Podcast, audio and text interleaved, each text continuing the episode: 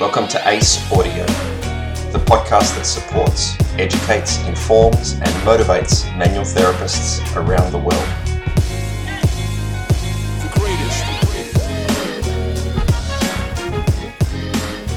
All right, welcome everyone. Thanks for joining us today. Sean Brewster and Bodine Lennon talking to Tino D'Angelo today about the differences between acupuncture and dry needling, and maybe a little bit about the division with acupuncture and dry needling, which unfortunately still exists today. Uh, Tino, welcome. Thanks for joining us today.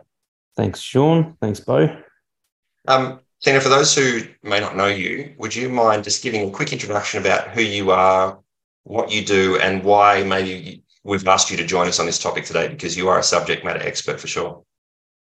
Thanks, Sean. Uh, yeah, so I've been, um, I'm a musculoskeletal therapist and I am an acupuncturist, Chinese herbal medicine practitioner. Um, so clearly, yeah, foot in both camps. Um, I, I, suppose I, I practice, I practiced for, I've practiced for a long time rather in integrating the two.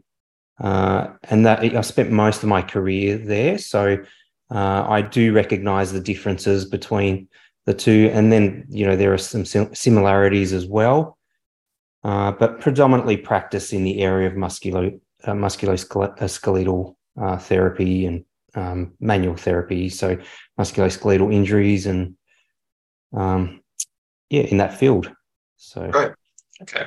And so, Tino, you've um, you've been a, a great uh, advocate and a, a, bit of a pundit with it when it comes to talking about um, the differences for dry needling because you've got, like you said, a foot in both camps, and you can you can uh, with confidence and, and and knowledge say, well, here are the similarities and here are the differences. But historically, there's been a real, I guess, a bit of a division between these two modalities, these two approaches. In, especially from the Chinese medicine acupuncture camp, where we often hear, um, rightly or wrongly, that acupuncturists believe that dry needling is nothing more than a watered down diluted version of acupuncture. And um, it'd be great if you could talk to that for the, for a minute or two to start with. Yeah, I think um, you know my thoughts are that it started um, way back in 1977, right? So that's when um, Ronald Melzack made a statement saying that um, 71% of acupuncture points actually correspond with trigger points. And personally, I think his, his statement was incorrect. There's a, there's a category of acupuncture points that which we call Ashi points, which are simply tender spots. Um, and so his statement would have been more correct uh, if he would have said Ashi points rather than acupuncture points and so you know that that his research paper has been cited many many times you know hundreds of times in in you know in the literature in, in other research articles. So that's clearly contributed to you know to the gray area. Um, so automatically uh, we've got you know western medicine practitioners and and you know uh, practitioners in the biomedical field including manual therapists thinking that you know acupuncture's at least 71%, you know, the same as as trigger points. Um, so I think that's where it all started. Um, but you know, there, there's still, um, you know, on both sides. So then the acupuncturists think that that it's the same thing as well, and you know, all of a sudden you've got World War Three when you when you mention you know dry needling in a room full of acupuncturists. It's like absolutely yeah. And it's interesting, like for the general public, from the outside looking in, they see somebody inserting a needle into a body. You could see, you, you could be forgiven for thinking they are the same thing from a, a, a layman perspective. The, the challenge we have as, as healthcare practitioners is where we have different educated health practitioners still believing that there are similarities or that one is, like I said before, a diluted version of the other one. So if for and I guess for the most part, in my experience, it's been Chinese medicine practitioner acupuncturists who've who've had a, a bit of an opposition to dry needling. And I think that um, you're absolutely right. The research and how you can take one piece of information and quote it over and over and over again mm. in different contexts, people lose the context of what it's about. Correct. And while there might be real. some, that's right, there might be some similarities about where we find acupuncturists and sorry, where we find acupuncture points and where we sometimes find trigger points because they're not always exactly in the same location, um, that simple fact doesn't make the two things the same. Correct. Yeah. And that's, I think, where people may have gotten lost. So it's, that's an important point. Yeah, that's that's right, and and it's interesting you mentioned the general public. I mean, to the general public, you know, the two things, you know, that uh, they're needling, uh, you know, both modalities needle, and then you know, there's the exactly the same filiform needle that's being used. So to the general public, well, isn't it the same thing? And and yeah. and then and then even you know so we're all we're all um, involved in teaching students. And you know students often i mean that's such a common question. What is the difference between acupuncture and dry needling? So it's a gray area for everybody unless you're really got that specific knowledge on both mm. then you know it's very very difficult to tell what's different about it yeah absolutely yeah it's, it's so easy to get caught up in the the um the, the similarities when, like you said, unless you've got knowledge, you won't recognize the fact that an acupuncturist spends four or five years learning that modality. And a person dry needling doesn't just learn it in a weekend or in a short course. That's not, there's this under, underpinning knowledge of musculoskeletal anatomy, neurological, vascular anatomy, um, pathophysiology, all of these other things that we have to learn before we can then learn how to put a needle in.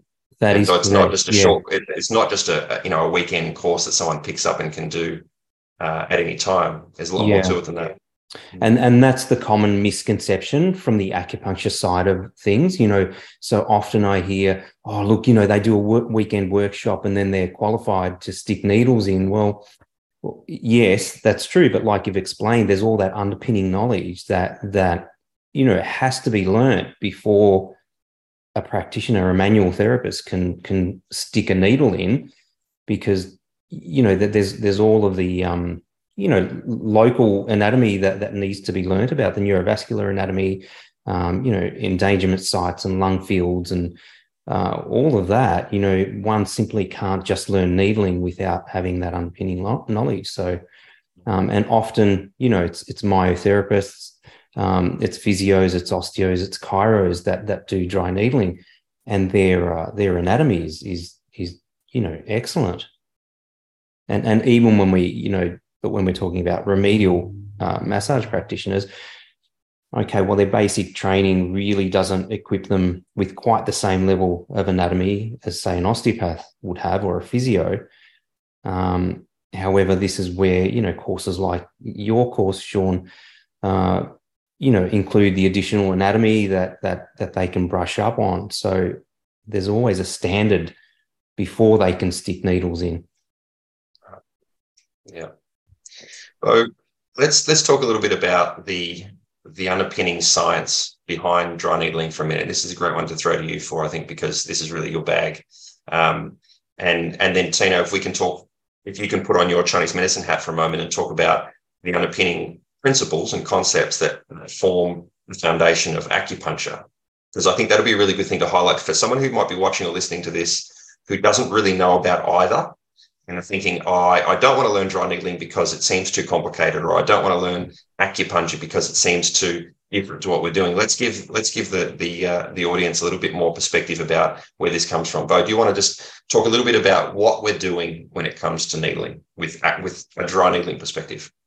Yeah, well, I think the first thing, as Tino um, spoke about before, that you know, we really need to have that good underpinning knowledge of anatomy and some really sound clinical reasoning as to why we would apply a needle. You know, we don't just put needles in for the sake of it. There's got to be some sound clinical reasoning behind that. And we think, well, why is that particular spot painful?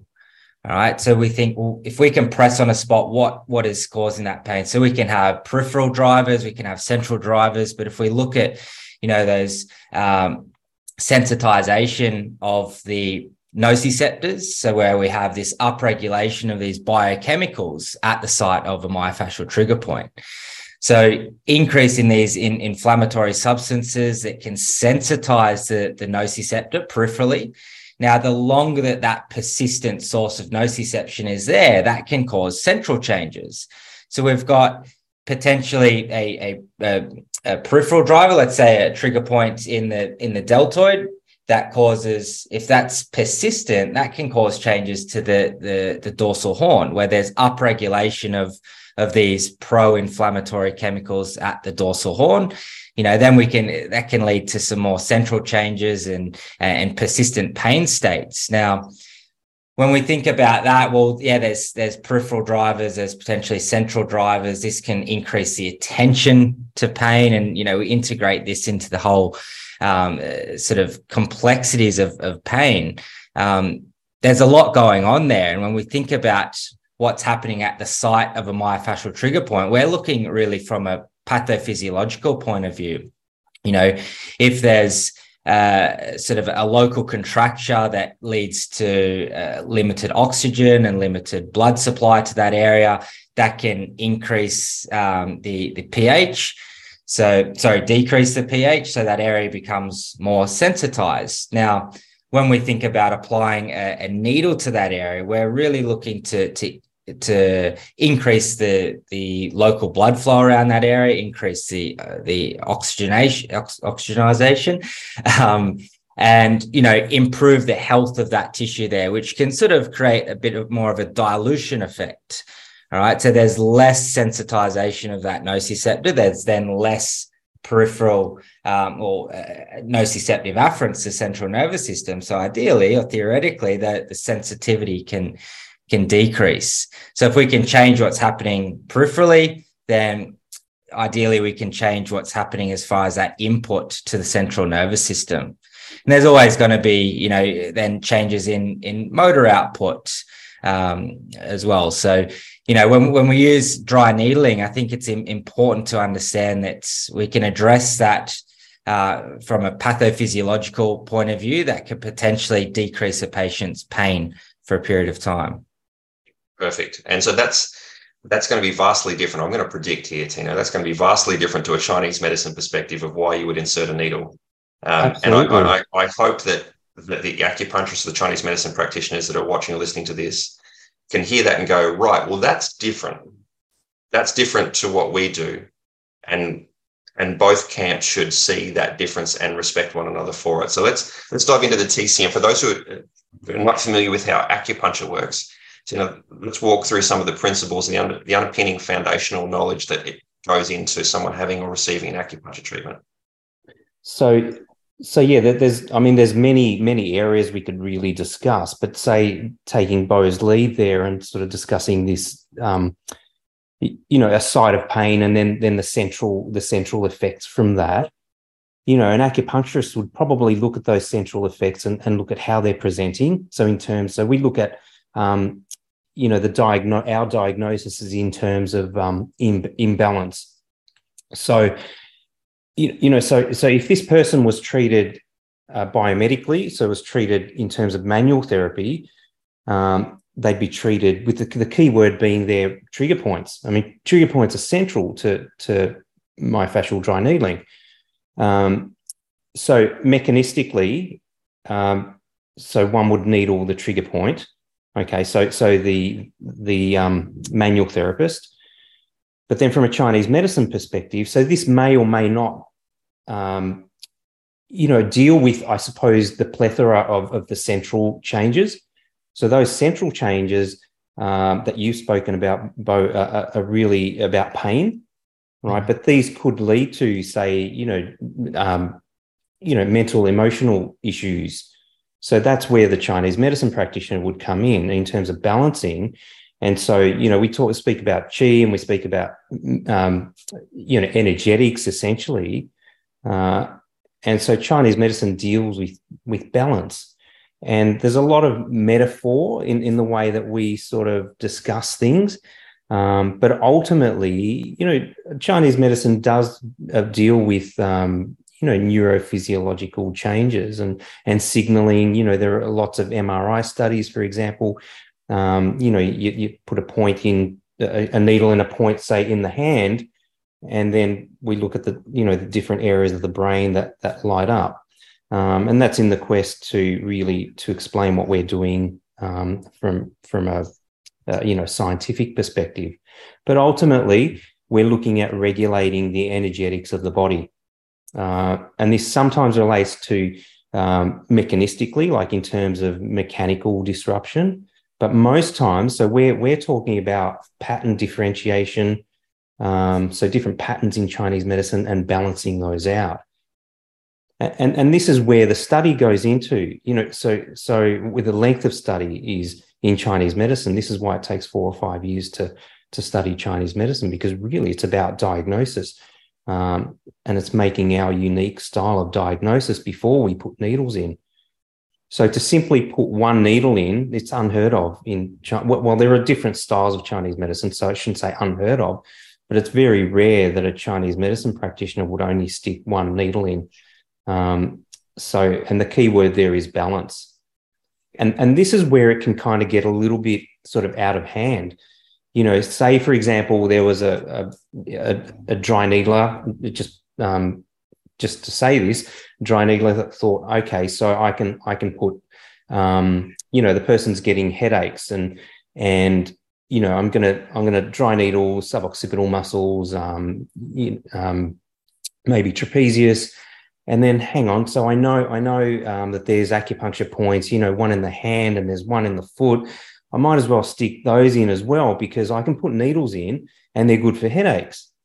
Well, this is where because so so your your manual therapist does not understand the term uh, you know in, terms of balance like there's no understanding whatsoever. Uh, whereas you know that's where all the, the length of study uh, when you're studying chinese medicine that's what it goes into. It's the fine balancing of of key points and what to use with what uh, it's not simply a prescription like you look at, uh, you know, an acupuncture book and say, yeah, these points are good for headache. Yeah, we'll use these points as well. Yep. And that, that I think, Tino, is, is a perfect lead into the where a lot, a lot of the problems come from in, in the way dry needling is taught today and how it has led to some division in the two camps. Um, because we see people teaching dry needling courses and then they blend in a little bit of Chinese medicine so it'd be someone like yourself who has studied both things, and I mean, maybe an osteopath and an acupuncturist, for example, and they'll go, well, let's throw in a few of these points that are really good for knee pain, and this one's really good for headache, without any of that, any of that um, clinical reasoning. There's no diagnostics that have gone, no TCM diagnostics that have gone into the selection of those points. It's based purely on the fact that that point, gallbladder 21, is good for headache. So I'll use that when someone has a headache, even if the headache is caused by a cervicogenic cause or a uh, an, allergic reaction or something else. And I think that um, that's that's a watered down version of acupuncture. Yeah. You know, if we're talking about dry needling being a watered down version of acupuncture, that is the ultimate definition of a watered down version of acupuncture. It's taking something that requires four or five years of study and all of its diagnostic reasoning, and then pulling out little pieces for convenience and just teaching those because they fit nicely into a dry needling model. I think that's that's where really the source of the problem is. It's the it's the muddying of the water. Would you agree with that? Yeah, yeah, and we and I think all of us here today, as, as you know, all three of us know that there are those um, courses out there that actually do muddy the waters. Uh, you know, and and and so really, ultimately, you know, course like like your course that that specifically you know says what dry needling is is, is so important to get the education uh, out there that that's you know clean and correct. Uh, you know i think it's incredibly important yeah, and I th- I'll just add into that, like the yeah, the different approaches. Like when we look at it from a myofascial dry needling point of view, where we might use the, the dry needling as the tool to to reduce their pain, um, and then we integrate that with maybe some pain neuroscience education and some exercise and, and movement, and um, you know that whole education side of things, which I'm sure is exactly the same as what occurs in, in acupuncture, but it's sort yeah. of that slight different perspective. So, um, yeah, we, we can't say that we're just going to needle this point, an acupuncture point, and then blend that with a with a Western approach. Yeah, so. correct. And the key key point being there, Bo, is that you're sticking to your modality. Yeah, uh, yeah, and, and, I mean, you know, probably just to elaborate a little bit on on one of the things you said earlier, it's kind of like um, you know, uh, so if someone like a patient comes in and you know, and I get this often as well. So they want dry needling, and I, you know, I've got say I would just stick with traps, you know, really tight traps, and and you know, you assess you assess that you know do palpation assessment and and and there are no you know taut bands, there are no trigger points, but the patient wants to be dry needled. Well, it's like, well, you know, I can't. I'm not going to dry needle you because there's nothing to needle really. So, you know that that diagnostic aspect is so crucial. It's so important. Yeah, you, know, you mentioned sides. before. You mentioned before that um, it, there's been probably a change in Chinese medicine to integrate a little bit more of the neuroscience and the mm. understanding of these central processes and stuff. When I was studying some Chinese medicine years ago, there was none of that in it, or at least not to the level that I went to in it. And I think that that, that change in uh, understanding for the Chinese medicine community about a little bit more of what we're doing, maybe with the myofascial work and the Western medical model, um, is brilliant because it now creates a bit more depth and breadth to the modality rather than the, the, the, same issue that dry needling has, which is we, we just have a very narrow approach. We, we, we understand the nervous system, the, the mechanical system of the body, and the structure. And then we, we treat that. And then we integrate some of the, the psychological and emotional side of it as well, of course. Um, but this is the, the, the thing where I think um, a lot of the confusion lies is Dry needling itself is a very narrow practice, but we have a very broad foundational understanding of the body as a manual therapist that we place that on top of. An acupuncturist has a very broad understanding of all of these things. And so to take dry needling out or take needling out and say, well, that's a standalone modality, you can't really do it with acupuncture because it's part of a much larger framework. Correct. Yeah. Yeah. And, and I mean, so is that to say, you know, acupuncturists can't dry needle? Um, so my answer to that would be yes, up front. Um, okay. You know, they, they can needle Ashi points, but their approach is very different. So they're they're they're dispersing. I mean, it's a similar, very similar approach. So, so they're they're dispersing that that um, essentially that tender spot or that nodule. Um, but the understanding that trigger point pathophysiology, that understanding is not really there for acupuncturists. And so I, I, think it's equal on both sides of the fence. I mean, mm. you know, for, for some for an acupuncturist wanting to, um, you know, specialize in manual or, or you know the, the, sort of musculoskeletal approach, um, and wanting to to work with trigger points, I think that additional that additional education would be crucial. You know, um, just because they're acupuncturists and they stick needles in, that's what they do for a living. Um, it doesn't mean that they can adequately treat and safely treat trigger points because they would need that that you know underlying um, anatomical knowledge. I mean, for starters, but then also that you know pathophysiology. Um, you know all the things that you were talking about earlier on, Bo. I, I think that's really important.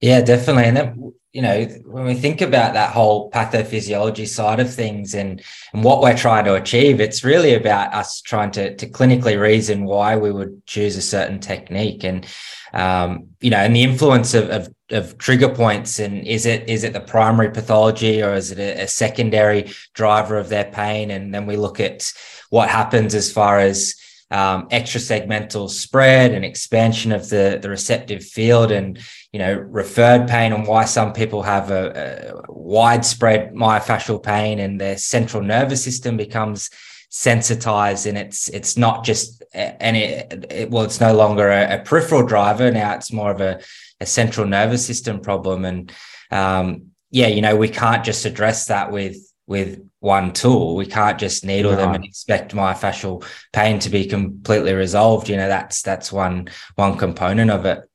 Yeah. Yeah, that's right. Great.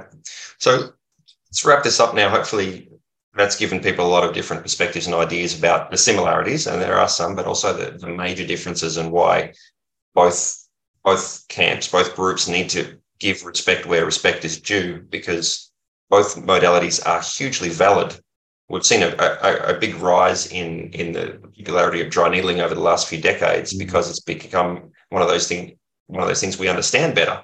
Science has arrived. The the research is evolving constantly. It's a, it's a pretty dynamic space. Then you've got you know a few thousand years of history of Chinese medicine of it being used as the primary source of medical support for you know um, millions of people for literally thousands of years, and you can't diminish the value of that either. So, Tino, what would be your message to try to Chinese medicine practitioners out there? Particularly the ones who are maybe a little bit hesitant or guarded around their ideas on dry needling and maybe sort of like maybe don't even you know think that it's a it's something that we should be practicing or anyone should be using. Yeah so my message would be um, would be pretty much to um, I, think on look on both sides, like more education, really. Um, so the more modern courses in Chinese medicine have a neuroscience perspective, and so they would already kind of have, have an understanding of, of of that from a from a biomedical approach. Uh, so it'd be really listening to that a little bit more, and and and um, probably not feel as threatened because I think a lot of it comes from you know, and maybe I don't know, it might happen on both sides. It happens with every profession. You know, once, you know, like with with um, osteopaths and and and chiropractors, you know, in terms of manipulation, you know, that's a protected thing. You know, so so ultimately I think a lot of the resentment comes from, you know, needling not really being protected.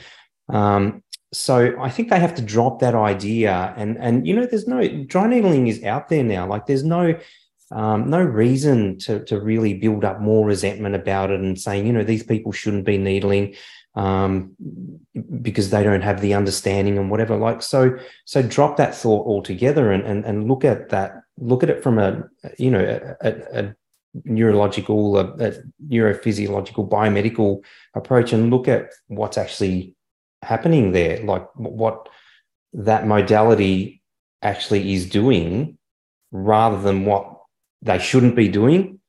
Yeah. Um, and, and so it's important, I think, if both, so if education's on both side, sides of the fence, I think it'd be much cleaner and and the respect, you know, so respecting both modalities and stick within yeah. your modality. I mean, most importantly. Right.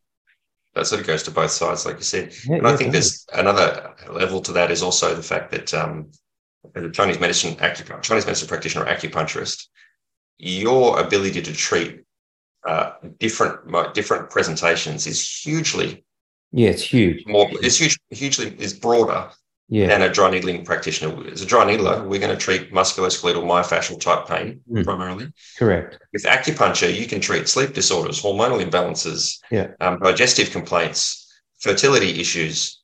We're not going to touch that with dry needling. No. so you know no, there's so much for us to play with. Yeah that's right. It's, it's such a big playground. I don't think people need to be threatened um, it, if, if someone is feeling threatened and they feel like the dry needling practitioners down the road are taking their business, what advice would you have for them? Right. Yeah, that's, that's a great question. I'm glad you asked that. Yeah. Come and come and do a dry needling course if you want, because because often for an acupuncturist, when we're talking acupuncturist, right, often and not not including say herbal medicine. So for an acupuncturist, the bread and butter is usually usually musculoskeletal medicine, really. So, so for those practitioners, like I can't strongly advise, you know, enough. Like go and do a dry needling course, an accredited, like a, a proper dry needling course that teaches dry needling, so not the you know muddied version that we were speaking about. You know, go and do it if you want to practice musculoskeletal medicine from a Chinese medicine perspective and from a my biomedical perspective. Mm-hmm go and do a dry needling course. Easy. Yeah, great. Oh, you and I have both seen uh, over the last couple of years a rise in the number of acupuncturists coming to do dry needling courses. You agree? Like it's, and and which is brilliant. Uh, and I, I love having acupuncturists in my classroom when I'm teaching dry needling because we can have these conversations because we always talk about okay, here's acupuncture, here's dry needling, here's the differences, similarities, respect for both sides. But when we can have an acupuncturist in the room adding their different perspective and then seeing how they needle versus how we're teaching it in a dry needling course and the differences and the lights going off on both sides and sharing of ideas. But do, do you see that as well? Like when you're seeing more and more of that happening, like I am? Yeah, definitely. Um, and yeah, you always pick up on different approaches, and uh, a lot of um, acupuncturists tend to be uh, really grateful for understanding that the, the understanding of different depths of tissue where uh, they might not needle do deep dry needling as, as often. So understanding that anatomy to a deeper level, I think really improves their understanding of, of what they're doing, their reasoning, and also their, their safety. That's great. yeah, and safety. Safety is really important. Um, Bo, in, in terms of you know, in terms of um, like dry needling for an acupuncturist, uh, and and versus acupuncture needling. So so our Bible, so the Bible's typically accepted to be um, Deadman's. It's a big blue acupuncture book, like it's about that thick. Um, you know, and you've pretty much got to memorize, you know, three quarters of it. Um, but you know, so for an acupuncturist, it's all every single point has has a depth. It, it has a direction, you know, oblique insertion or a transverse or a perpendicular insertion. So you know, so when we finish memorizing this book, you know, we've we've got you know our repertoire of points that we use, and we know exactly where it is. We know exactly what depth, and we know exactly which direction to put it in. And so that's incredibly safe, you know, like for for an acupuncturist. But when they start to step outside of that and they start to, you know, to needle these these trigger points around lung fields in particular, or you know, um, you know, around uh, neurovascular structures, then that's when it becomes dangerous uh, and they really need to know their anatomy. So safety, safety is key. Yeah, yeah. We often have that question in in courses. what what size needle do I use, or mm. how big is mm. the person? Um, you know, how much tissue do you have to get through? How much muscle bulk do they have? How much fat do they have?